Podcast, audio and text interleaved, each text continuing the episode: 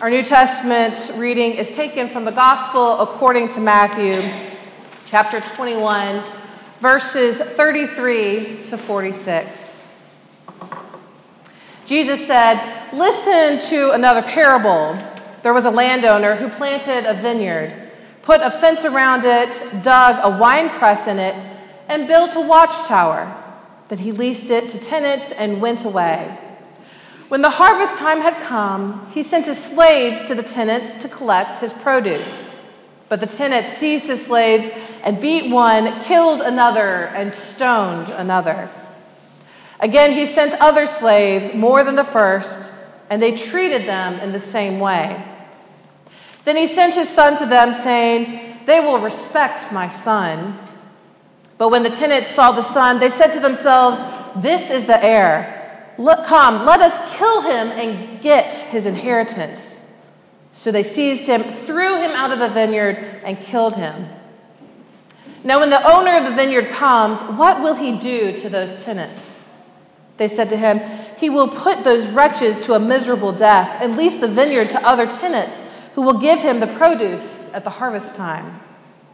Jesus said to them, Have you never read in the scriptures, the stone that the builders rejected has become the cornerstone. This was the Lord's doing, and it is amazing in our eyes. Therefore, I tell you, the kingdom of God will be taken away from you and given to a people that produces its fruits.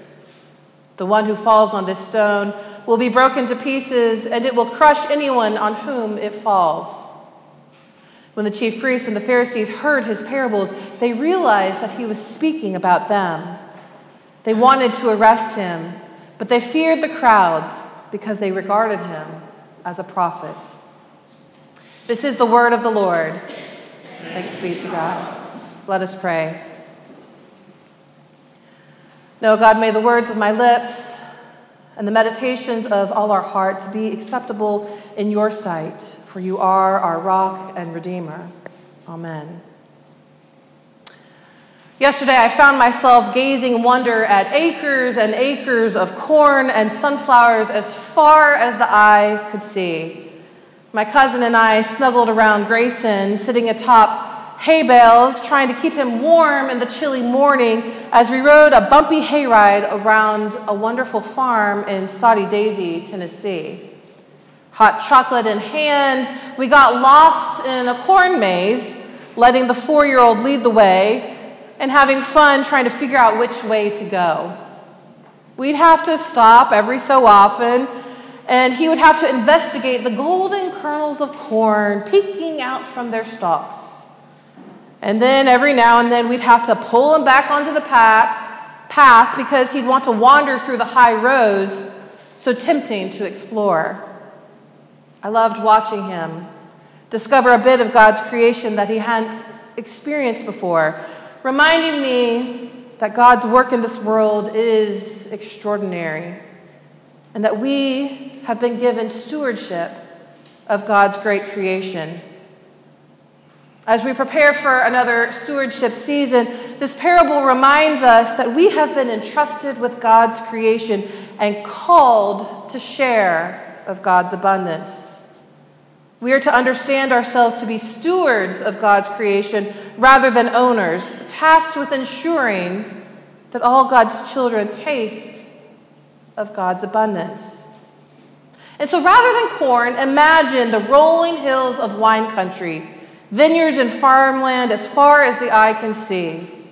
And so a property owner decides to plant a vineyard, sparing no cost to make it lush and bountiful, ensuring that it will produce the fattest, sweetest grapes.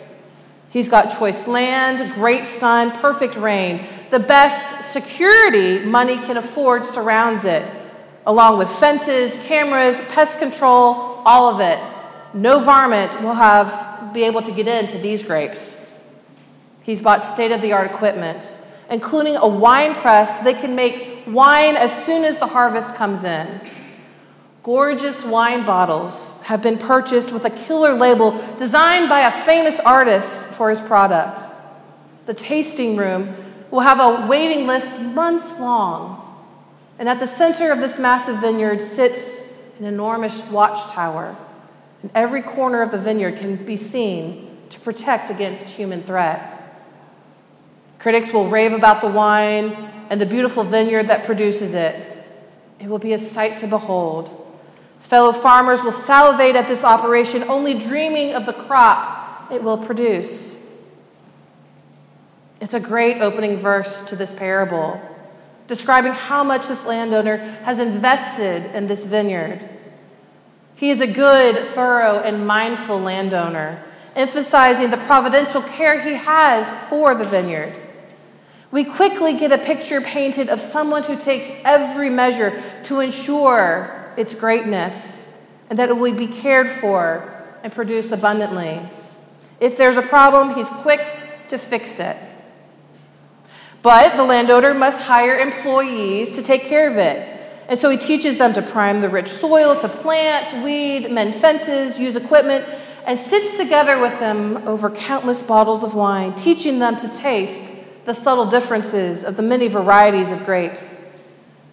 He reveals every secret he knows to them. He is generous, and he ensures they have everything they need with homes nearby. Confident in his investment and those he's left to run and manage his operation, he moves on to the next great project in another country. For their wages, the employees will receive a generous portion of the produce and profits, and the landowner will collect the rest after the harvest is complete. The employees can't believe that they have been put in charge of such a grand vineyard. It produces beyond their wildest dreams. The grapes are the sweetest they've ever seen, and wine sales are out of this world. They invite many to taste and buy, but soon become more selective, finally, only allowing the most powerful and prestigious to taste their wine, turning aside those who thirst. They've forgotten they must give a portion to their boss until his men come knocking, ready to collect. They forget that they do not own the vineyard and they seek to keep it all for themselves. One theologian writes In Jesus' time, biblical scholars tell us that it would typically be five years before the landowner would expect to receive his first payment. Imagine for a moment that you are one of those tenants. And for the last five years, you have worked hard in the vineyard, and it has produced much fruit. And now, after five years, without a word from the landowner, there suddenly appears some servants of his to collect the landowner's produce. You've begun to think and hope that maybe these servants would never appear, that the landowner forgot about his vineyard, that you would be able to keep it all for yourself. After all, it's been five years. But here the servants are demanding his produce. They've forgotten that they are just stewards of the vineyard. Greed has hardened their hearts, and they violently kill their boss's servants. And yet, rather than retaliate, the landowner tries again, not responding in violence or approaching them with weapons but arriving graciously. Two more times, the landowner tries, finally sending his son, expecting them to respect him and his authority. But they kill him too, thinking they can claim his inheritance. This parable is to be read as an allegory, rightfully expecting God as the landowner to provide a rich, enduring garden that produces abundant fruits, fruits of mercy, of justice, of love. The vineyard symbolizes Israel, God's people who are planted and pruned and cultivated to experience the goodness that God has created. God is eager to share of the vineyard that God created. And God has called particular leaders who will co participate and cultivating and producing such fine, rich fruit. Those, to, to, those called to watch over the vineyard, the tenants or the employees, are those called to lead the people, the chief priests and the elders of the Jews. Yet rather than participating as co creators and stewards of the vineyard of God, they begin acting as though they are God themselves. They hoard their wealth. They refuse to share, forgetting that the vineyard isn't theirs. The son of the landowner, Jesus, has arrived to gather the fruits of the vineyard to proclaim the coming of God's kingdom. But they refuse him and kill him, foreshadowing Christ's death that is to come in just a couple of days. They have become steeped in scarcity and violence forgetting God's love and mercy and justice. This is a hard parable. It's called the parable of the wicked tenants, and it's an indictment against the religious leaders of the Jewish people, calling them to judgment for failing to cultivate and share the fruits of the kingdom that God desires and that they claimed responsibility for the fruits of justice and loving kindness. And so Jesus, Jesus is trying to say, to claim the authority, to prove that God is there, trying to break into the hardened hearts of those stuck in rigid tradition and greed, those who rule the temple, and in fact are supposed to help the people fail to see the very God they worship sent in Jesus Christ. And so rather than opening the doors wide so that all people can enjoy the vineyard, they have erected impassable fences that only they can pass through. They turn a blind eye to their fellow Jews who are struggling to survive, burdened by the rigid temple rules for worship and living under the harsh, harsh occupation of the Roman Empire. Their people are struggling, and yet they turn a blind eye. Rather than coming with open hands laden with rich fruit, they offer only dust and judgment. They've become constrained by a scarcity mindset, more centered on hoarding power and wealth and ensuring they were following the strict temple law to the rule, turning a blind eye to those who can't because of disease, poverty, those who suffer.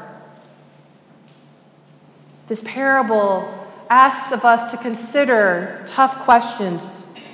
Do we too live with a scarcity mindset, or do we live as those called by God to steward and share God's world and our resources?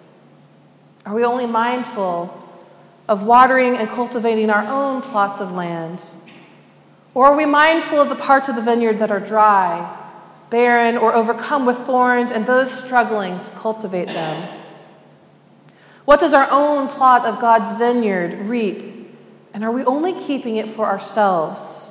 Are we building high fences to protect it, or are we inviting others to taste the fruits that God first gave us? Are we dismissing or even cutting off the life of those who are seeking to taste the fruits of God's kingdom?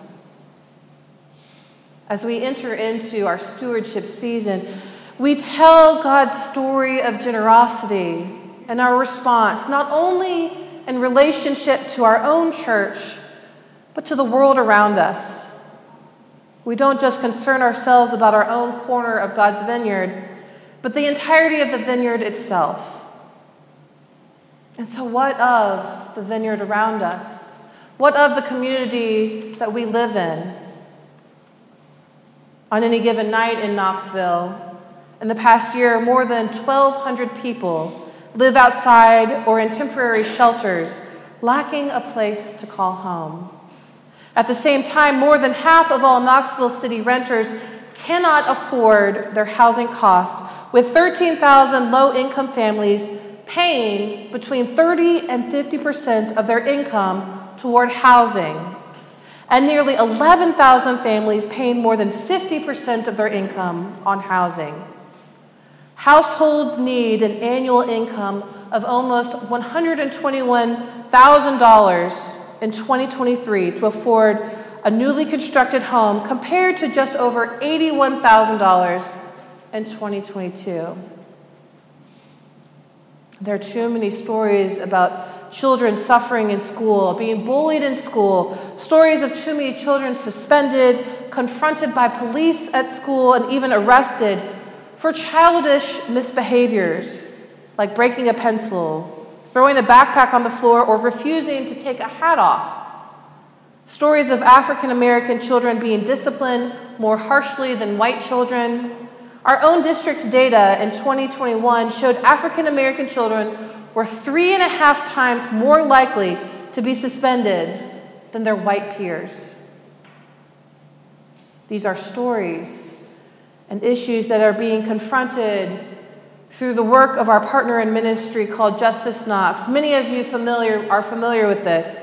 It is a community wide ecumenical and interfaith organization that comes across theological, racial, and socioeconomic backgrounds to unite and work on deep and specific issues of justice in Knoxville. We are one of 22 congregations that work to ensure that God's people can reap and taste the vineyard that God intended for all God's people. We recognize that by working together, we are more powerful than any one congregation. We recognize that we are all part of God's family, that we all reap from the same vineyard, the same world, and therefore, we are all neighbors and responsible for caring for each other. And so we actively conf- confront this invasive scarcity mindset and insist that God's abundance is enough, is more than enough for all of God's people. We've heard about people taking off work and cutting back hours to drive loved ones to needed services because public transit could not make this happen. People who lost jobs or could not even apply because of limited bus hours and impossible walks to the bus. And people struggling with asthma and other respiratory issues, possibly related to air quality. After two Nehemiah actions, the annual gathering of Justice Knox, with city officials, we have designed a microtransit service that will fill in gaps in transit and help clean up our air. The city has agreed to implementation to this implementation plan and is following through with a rolled out a, a rollout expected in summer of 2024. In 2021, after a year when more people were killed in our city by guns than any other time in recent history, including loved ones in our own congregations in Justice Knox, we decided to take on gun violence as an issue campaign. After a commitment at our 2022 Nehemiah Action by our mayor and district attorney, Justice Knox leaders, alongside city leaders, are overseeing implementation of evidence informed violence interrupter efforts and group violence intervention. We are heartened by this work, but know that we have a long way to go. I tell you all this to remind you that our vineyard is big and that we do have the power to affect change, to affect justice in the places in which people are thirsting and only know barren land. And so, stewardship season isn't just about ensuring that we have enough money for our budget. It's living in response to God's goodness and taking a hard look at the world around us and asking, how are we living in relationship with those in our community in the same vineyard as us? Are we taking care of God's world, God's people, even, even those we disagree with, even those we call enemy? Are we aware of how the community around us is suffering or thriving? And what is our response to them? This month, as I mentioned in the announcements, our First Presbyterian Church Justice Ministry team will hold our annual house meetings where we will gather.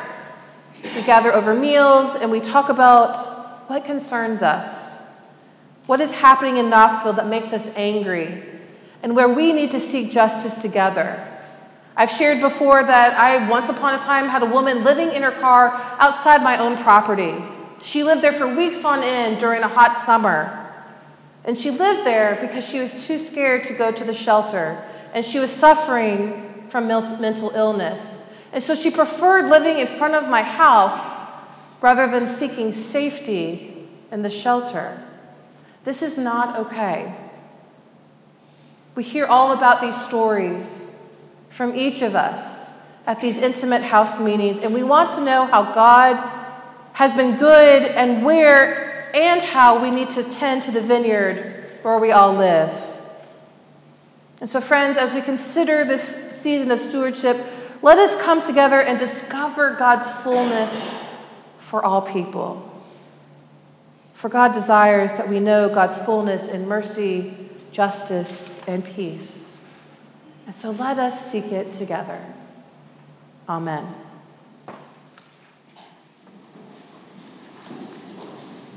Let's gather our hearts for prayer.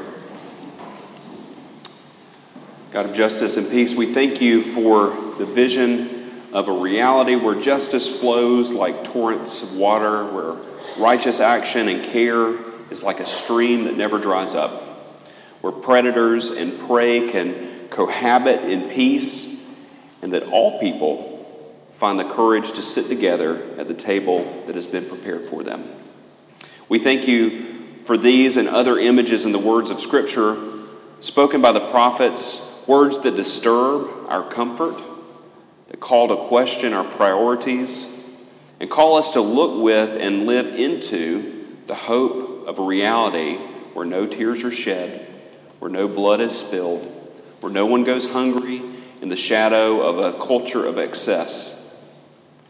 So we thank you for the prophets in our own times who have echoed these words and seek to draw us back into the amazing discipleship that you have called and continue to equip us for through the Holy Spirit.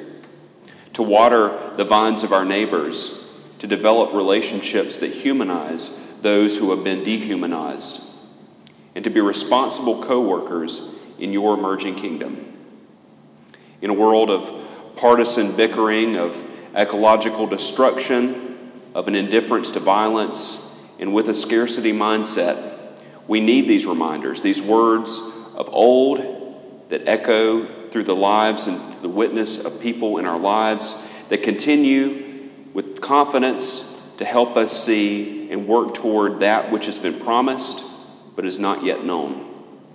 Help us as we seek to be shaken from our sense of normal and routine and safe and predictable to be good workers in your vineyard that can be and provide shade and nourishment for a tired and hungry world. As we seek to be those co workers, those stewards, we lift up those people and places that feel so far away from your kingdom reality. Where tears are aplenty, we lift up those who are grieving losses and who carry incredible hurt, those who are impacted by violence and who long for a day when swords will be beaten into plowshares. This day, we especially lift up the conflict on the West Bank and pray for a peaceful resolution. We pray for those who are ill in mind, body, and spirit, who feel far away from a time when hurt and death will be no more, where cancer screenings, anxious surgeries, and scans won't fill our hearts with dread and our minds with worry, until a time when sickness is no more may comfort and healing intersect the lives of all who are hurting. We pray for those who worry about a world bent on division and discord, a world where cooperation is punishable and our lives have to be spent in small places where opinions and beliefs align rather than in the expanse of a large and messy and wonderful kingdom that you call us to be and proclaim. Fill our leaders with wisdom to model and work towards places where those who disagree are not enemies, to be defeated, but siblings to be known and learned from. Where compassion, weakness, and humility are rewarded and not viewed as weak. In our own church, we have so much to be grateful for, and we have so much worry on our hearts. This morning, we particularly lift up the family of Jeannie Fox. We lift up Phyllis Driver, Vance Berkey, Libba Wall, and Mary Spengler. Thank you for showing us that the brokenness that so often fills us with comfort is not the things that we can hope for, the ultimate reality that we can long for in our life. That your dream is more expansive and more dangerous and more wonderful than anything that we can ever imagine. Help us to work towards this kingdom in all that we say and do, comforted directed, and guided by the words of Jesus Christ, who taught us to pray, saying, Our Father, who art in heaven, hallowed be thy name. Thy kingdom come, thy will be done, on earth as it is in heaven. Give us this day our daily bread, and forgive us our debts as we forgive our debtors. And lead us not into temptation, but deliver us from evil. For thine is the kingdom, and the power, and the glory forever. Amen.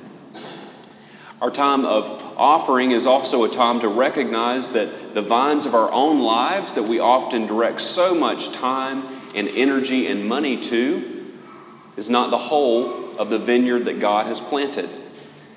Our stewardship, financial, and the stewardship of our lives and gifts can be directed toward helping us recognize the expansive gift of God's kingdom, to water those places that are not watered in our society, to give shade to those people and places that need it. Our gift is a testament to our commitment to be a people who are not so concerned with the vine that we neglect the vineyard. Let us continue our worship through our gifts.